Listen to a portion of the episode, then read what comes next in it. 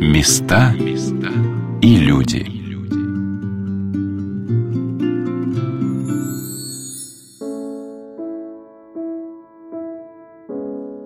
Когда человек становится особенным. Во все времена были люди, которые влияли на ход истории, развивали своими идеями и достижениями науку, совершенствовали и украшали нашу жизнь. Но есть среди нас те, которых тоже можно назвать особенными. Потому что Господь избрал их, чтобы мы по-иному посмотрели на человека, на его возможности, на его предназначение, на самих себя, какие мы. Здравствуйте, дорогие друзья, у микрофона Анна Шалыгина. Сегодня мне хотелось бы познакомить вас с одним из самых прекрасных начинаний, какое было реализовано в нашей стране – создание в Марфо-Мариинской обители милосердия детского сада для детей с ДЦП – детским церебральным параличом. Развивающий центр для детей с ДЦП был назван по имени основательницы обители, святой преподобной мученицы великой княгини Елизаветы Федоровны Елизаветинский сад.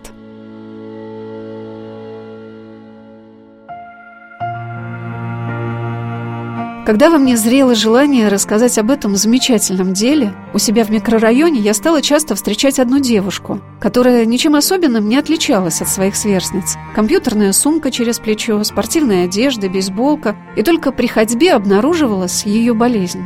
Я думала, сколько же она прикладывает ежедневно усилий, воли, настойчивости, чтобы просто перейти из одного места в другое, доехать куда-то, что-то сделать, сколько она тратит на это своих жизненных сил. А когда я пришла в Елизаветинский сад, я с удивлением узнала, что эти люди с неизлечимой болезнью раньше, примерно до 70-х годов 20 -го века, были пациентами психиатрических лечебниц.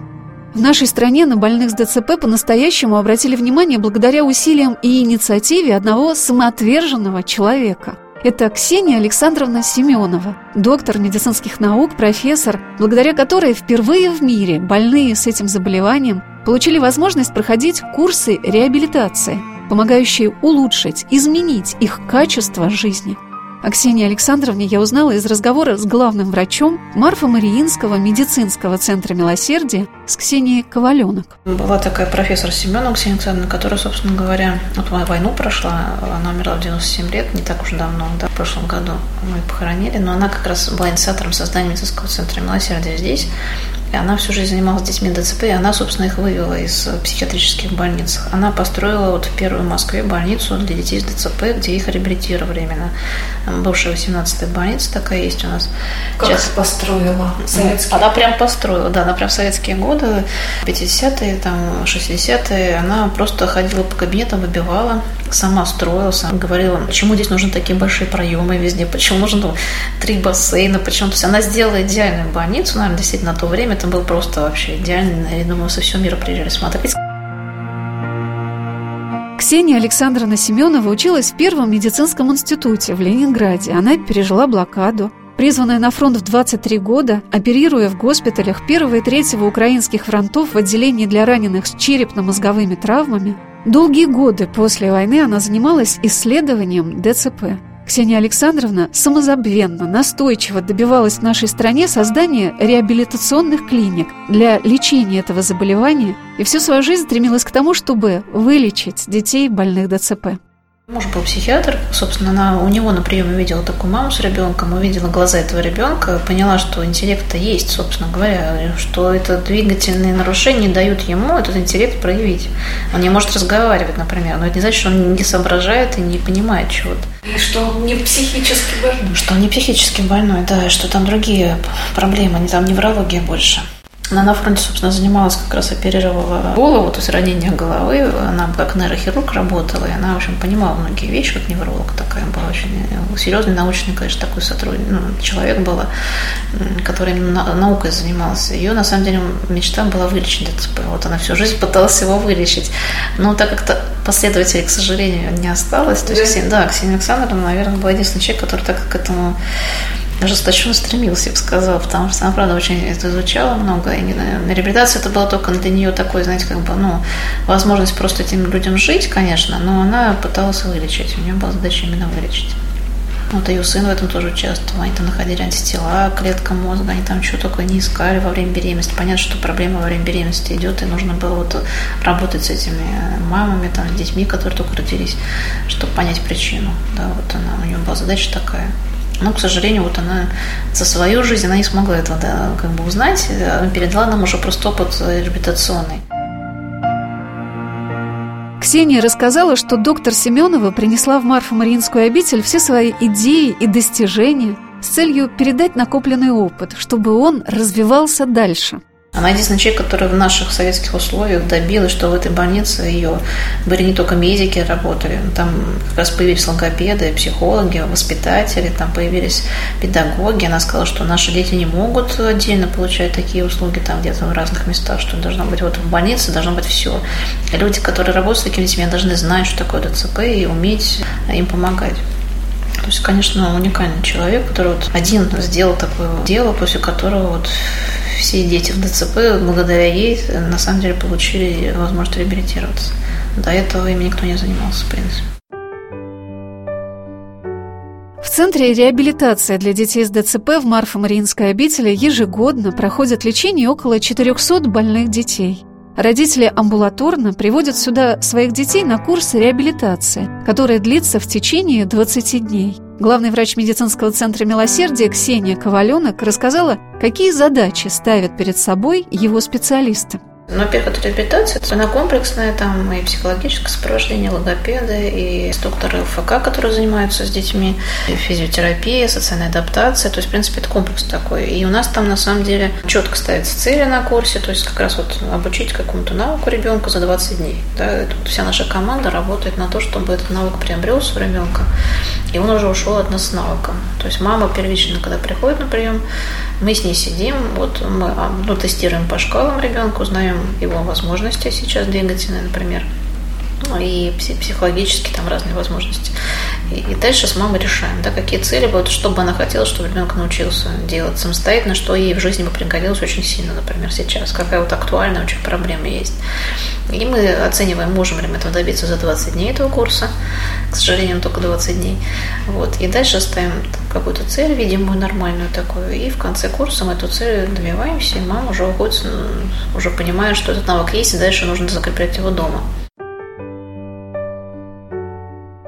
Столкнувшись с больными детьми и их родителями, в обители возникла идея создания так называемой группы передержки – где родители могут оставить своих детей на несколько часов тем, кто умеет за ними ухаживать, помогать и проводить занятия. Об этом рассказала генеральный директор Елизаветинского сада Татьяна Мышатина.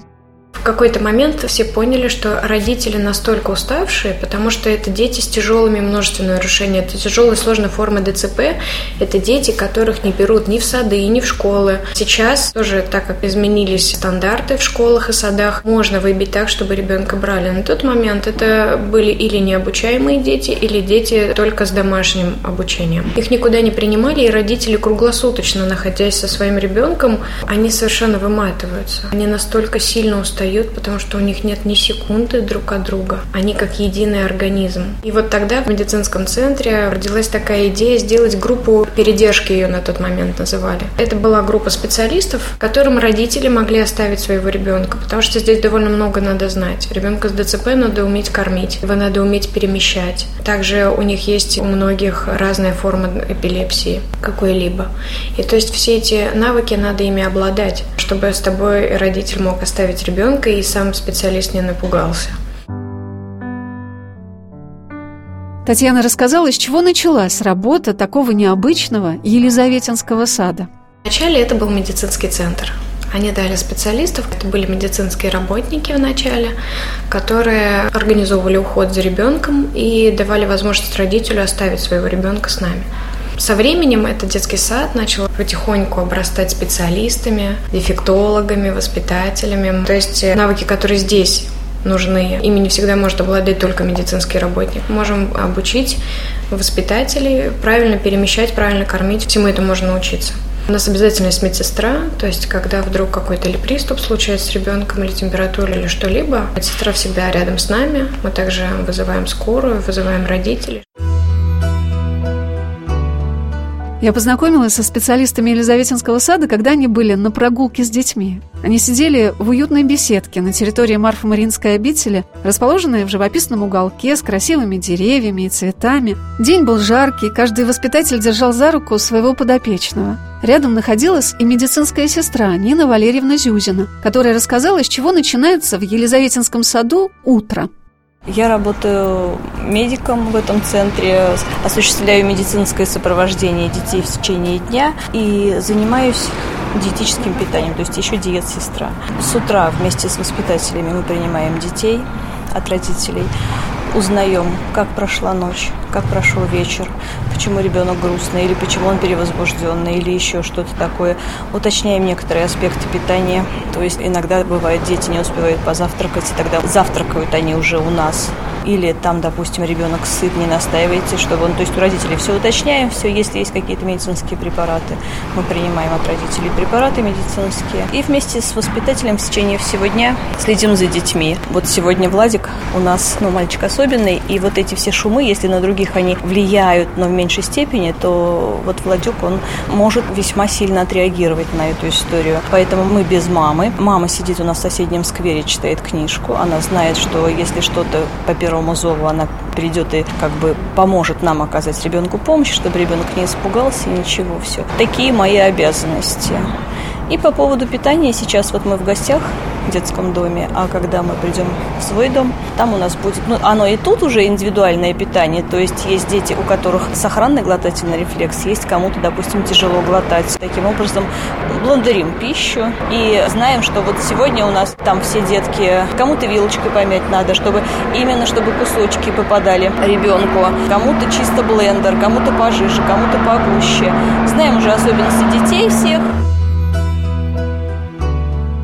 в дни, когда я посетила Марфа-Маринскую обитель, вся она была заполнена строительной техникой и действительно гремела шумом ремонтных работ. А еще над домами рядом кружил вертолет, выбирая посадочное место. Нина Валерьевна рассказала, что когда больного нужно очень быстро доставить в клинику, иногда высылают медицинскую авиацию. А я подумала, насколько мир продвинулся вперед, и многое становится возможным. Но, глядя на этих детей, понимаешь, что они живут как будто в другом времени. Познакомившись с психологом Елизаветинского сада Маргаритой Труновой, которая рассказала, как она попала в центр, я узнала, например, что бывает какого-то навыка можно добиваться с ребенком долгие месяцы. Я увидела объявление, что сюда требуется. Я пришла сначала, посмотрела, потом я подумала, что я там смогу, потом походила, поработала, и вот мне очень нравится, потому что тут я могу быть постоянно в контакте с детьми. Мне нравится с детьми быть, мне нравится играть вообще, самой по себе играть. Дети видят, что мне нравится, они начинают вот подтягиваться. Очень. Да? Да. Я иногда ночами даже не сплю, там переживаю. У нас одной девочки, у нее гиперсаливация, то есть слюнотечение сильное. Она ходит с платочками такими на груди. И вот нужно платки постоянно менять, потому что раз в час примерно. У девочки еще микроцефалия. И мама пожаловалась, что девочка в этом году пойдет в школу, кто и будет эти платки менять. Мама не может сидеть на уроках, тьютера им не дают. У этой девочки есть еще сестра. Она учится в этой же школе, и сестра, ну, как-то не хочет менять ходить, потому что ей как-то стыдно. И мы стали Вику учить, как самостоятельно менять платок. Я несколько ночей не спала, я думала, как показать ей, как научить ее определять, что уже пора сменить платок. Этому мы не научили ее, но мы научили ее вот таким движением. Я ей показываю сама на грудь, вот так. Она за мной повторяет, чувствует, что сырое. Она вот так вот переворачивает платок, развязывает узел, снимает платок. Я ее научила закидывать на шкаф. Она закидывает на шкаф платок. Я ей даю чистый платок, но вот завязывать пока я ее не научила. Но хотя бы вот мама переживает еще, что учительницу можно попросить, но она будет брезговать слюнями. То есть если Вика даже самостоятельно снимет платок, то, наверное, учительница ей сможет помочь уже завязать. Чисто. Да, это нужно было вот продумать такую стратегию. Я ну, переживала, что э, я советовалась с мужем. Я говорю, вдруг она будет стесняться. Она вот стесняется, потому что дома ее брат ругает, что вот слюня у тебя. И она вот била себя по голове так кулаком. Но как бы в шутку, но я говорю, Вика, ты хорошая, ты молодец. Ты сейчас сама себе снимешь платок, поменяешь. И вот, не знаю, у нас ушло на это, наверное, месяцев восемь на то, чтобы вот она выстроила вот эту связь. Потому что мама же как? Быстрее-быстрее, ей быстрее самой сменить, чем ждать, пока Вика вот все эти действия выполнит. Получается, вот родители поддерживают взаимодействие с вами чаще всего? Наверное, все-таки да, потому что они понимать, что они не вечны, и нужно научить детей какой-то самостоятельности. Это хорошо, что ты на бегу покормила ребенка за 5 минут, но через 20 лет его никто не накормит. Его нужно научить самого питаться. А вот они боятся, да, что будет с детьми? С этой... Очень многие даже боятся об этом думать. Для меня стало открытием в этом саду, что каждым ребенком занимаются одновременно несколько специалистов. Логопед, дефектолог, психолог, специалист по социально-бытовой адаптации. Каждый работает на одну общую цель. Например, научить ребенка самому кушать или уметь показать то, что он хочет сделать. Вот что сказала об этом Ксения Коваленок. Собственно, наши проекты такие маленькие, они как раз направлены на то, чтобы сделать и показать, может быть, результат. То есть мы вот хотим, чтобы люди увидели, что это так правильно, так лучше, так эффективнее для ребенка. Когда не просто курсовые какие-то реабилитационные мероприятия он проходит а, в центрах реабилитационных, а когда он постоянно дома или у нас в садике получает какую-то двигательную активность. Это есть его реабилитация. Собственно, эти дети всю жизнь должны реабилитироваться. И реабилитация в их как раз жизни – это правильные движения, правильные там, позиции, активность какая-то двигательная, та, которую они не могут самостоятельно делать. То есть наша задача, с одной стороны, им это дать, а их задача детей как бы, да, а, получить все это. Иначе просто бессмысленно эти курсы бывают всякие мутационные, когда дома не продолжается ничего. Ну и плюс ко всему мы двигаем их не просто ради того, чтобы двигать, а ради того, чтобы они навыки приобретали. То есть ребенку важно быть самостоятельным, насколько это возможно. И, собственно, здесь удобно это делать, потому что если получается, если мама готова, если дома среда оборудована, если мы ее убедим маму в том, что это правда важно. Вот. Не все мамы это, конечно, понимают, они очень благодарны, что у них есть возможность сюда ребенка привести, но самим еще заниматься дома. Иногда просто нет возможности ни физической, уже ни моральной, там, ну и так далее. Тем более, что после садика ребенок должен будет идти еще дальше куда-то. И чем больше мы здесь ему дадим, тем большими навыками он пойдет дальше. То есть ему будет проще жить. Наша задача так социализировать, чтобы максимально все, что может ребенок, он делал сам. А вот чем поделилась главный специалист по социально-бытовой адаптации Ирина Образова. Я всегда считаю, что самое основное, наверное, это самообслуживание. И дефектологи, и логопеды, и в школах это все будет занятие. Но чтобы в школе он полноценно занимался, он должен научиться держать там ложку, в туалет ходить. При этом я понимаю, что все дети физически совсем с такой двигательной тяжелой патологией, они не смогут даже удерживать. Значит, он должен сообщать о своем желании есть, пить и так далее по списку. Потому что уже если он сможет сказать, что ему нужно, то уже половина дела. А если еще что-то сможет в процессе как-то участвовать хотя бы или не мешать и облегчать взрослому процесс его сопровождения, тоже наш плюс. Это очень на самом деле непростая работа, но когда действуешь совместно с семьей или совместно с параллельной организацией, которая тоже занимается развитием этого ребенка, то процесс быстро происходит. Главное не упускать моменты, и чем раньше начинаешь, тем, в общем, продуктивнее пойдет работа. Ну, у нас как бы свой алгоритм, да, мы сначала общаемся с мамой, понимаем, что он делает дома, пытается, например, если говорить о еде, захватывать кусочки, какие-то хлебушка, там, печеньки и дотягивать их до рта, значит, он будет есть сам. Значит, мы садимся, расписываем подробный алгоритм, как мы это делаем. И все специалисты работают только на еду. То есть логопед, например, учит произносить слово, ложка, суп, хлеб. Дефектолог учит удерживать, захватывать. То есть над ручной моторикой конкретно работает так же, как и эрготерапевт. И параллельно эрготерапевт подбирает самые удобные приборы, толщину рукоятки, тарелку удобную, которая не будет скользить, кружку с вырезанным, например, носиком, чтобы не задевала удобную. А уже непосредственно воспитатель, он тренирует этот навык короткими фразами, да, ты держишь ложку, ты доносишь ложку. И мы по маленьким шагам. Чем меньше шаг, тем лучше. Ну, для некоторых детей не обязательно разбивать на совсем мелкие шаги, то есть это захват ложки, удержание ложки, донесение ложки до рта, засовывание ее в рот, снятие еды губами с ложки. Да? Для кого-то достаточно двух. Когда уже есть вот сигнал, что он готов к этому, когда он уже пытается. И опять же, в коллективе детей это часто происходит более тоже продуктивно, потому что они у детей своих сверстников хватают быстрее через них, особенно если всегда два ребенка, например, в одной компании у одного воспитателя находятся. И можно их э, таким образом ставить в пару, чтобы один был посильнее, другой послабее, и слабый учится от сильного.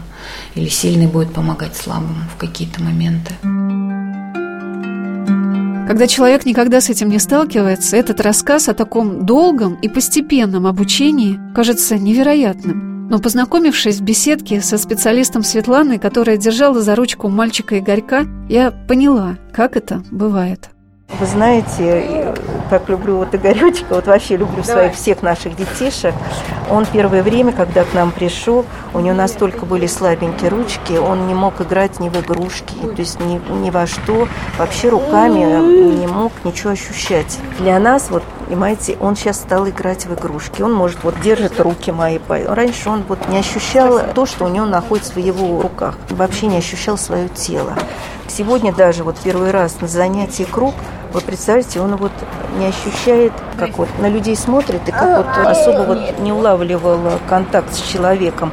А теперь вот сегодня первый раз он увидел свое лицо в зеркало, когда мы поднесли, играли на кругу в шапочку, и тут он себя увидел в шапочке, в зеркале, у него такие были глаза, для нас это было такое достижение, что наконец-то ребенок увидел себя вот именно в облике, даже в шапке, в головном уборе. Он у нас уходит, у нас уже где-то годик, и вот только-только начались вот такие вот успехи у него.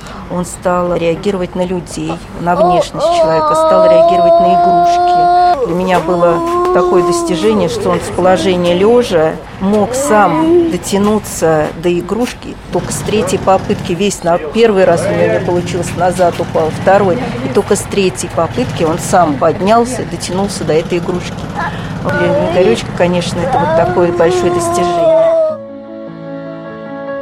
Сегодня на «Волнах Радио Вера» мы рассказываем про Елизаветинский сад, детский сад для детей с ДЦП, основанный в Марфо-Мариинской обители Милосердия в Ставропигиальном женском монастыре, который продолжает традиции основательницы обители, преподобной мученицы, великой княгини Елизаветы Федоровны, собирает для помощи больным все самое новое и передовое – Методист Елизаветинского сада Ирина Образова рассказала про систему альтернативной коммуникации, которая называется ПЭКС – это система общения больных детей с другими людьми с помощью карточек и визуального расписания. Мы пробовали разные, пошло у нас в эту ПЭКС, мы немножечко ее модернизируем, скажем так, потому что для детей с двигательной патологией карточка как таковая не подходит, не зацепить, не оторвать не может, не прикрепить.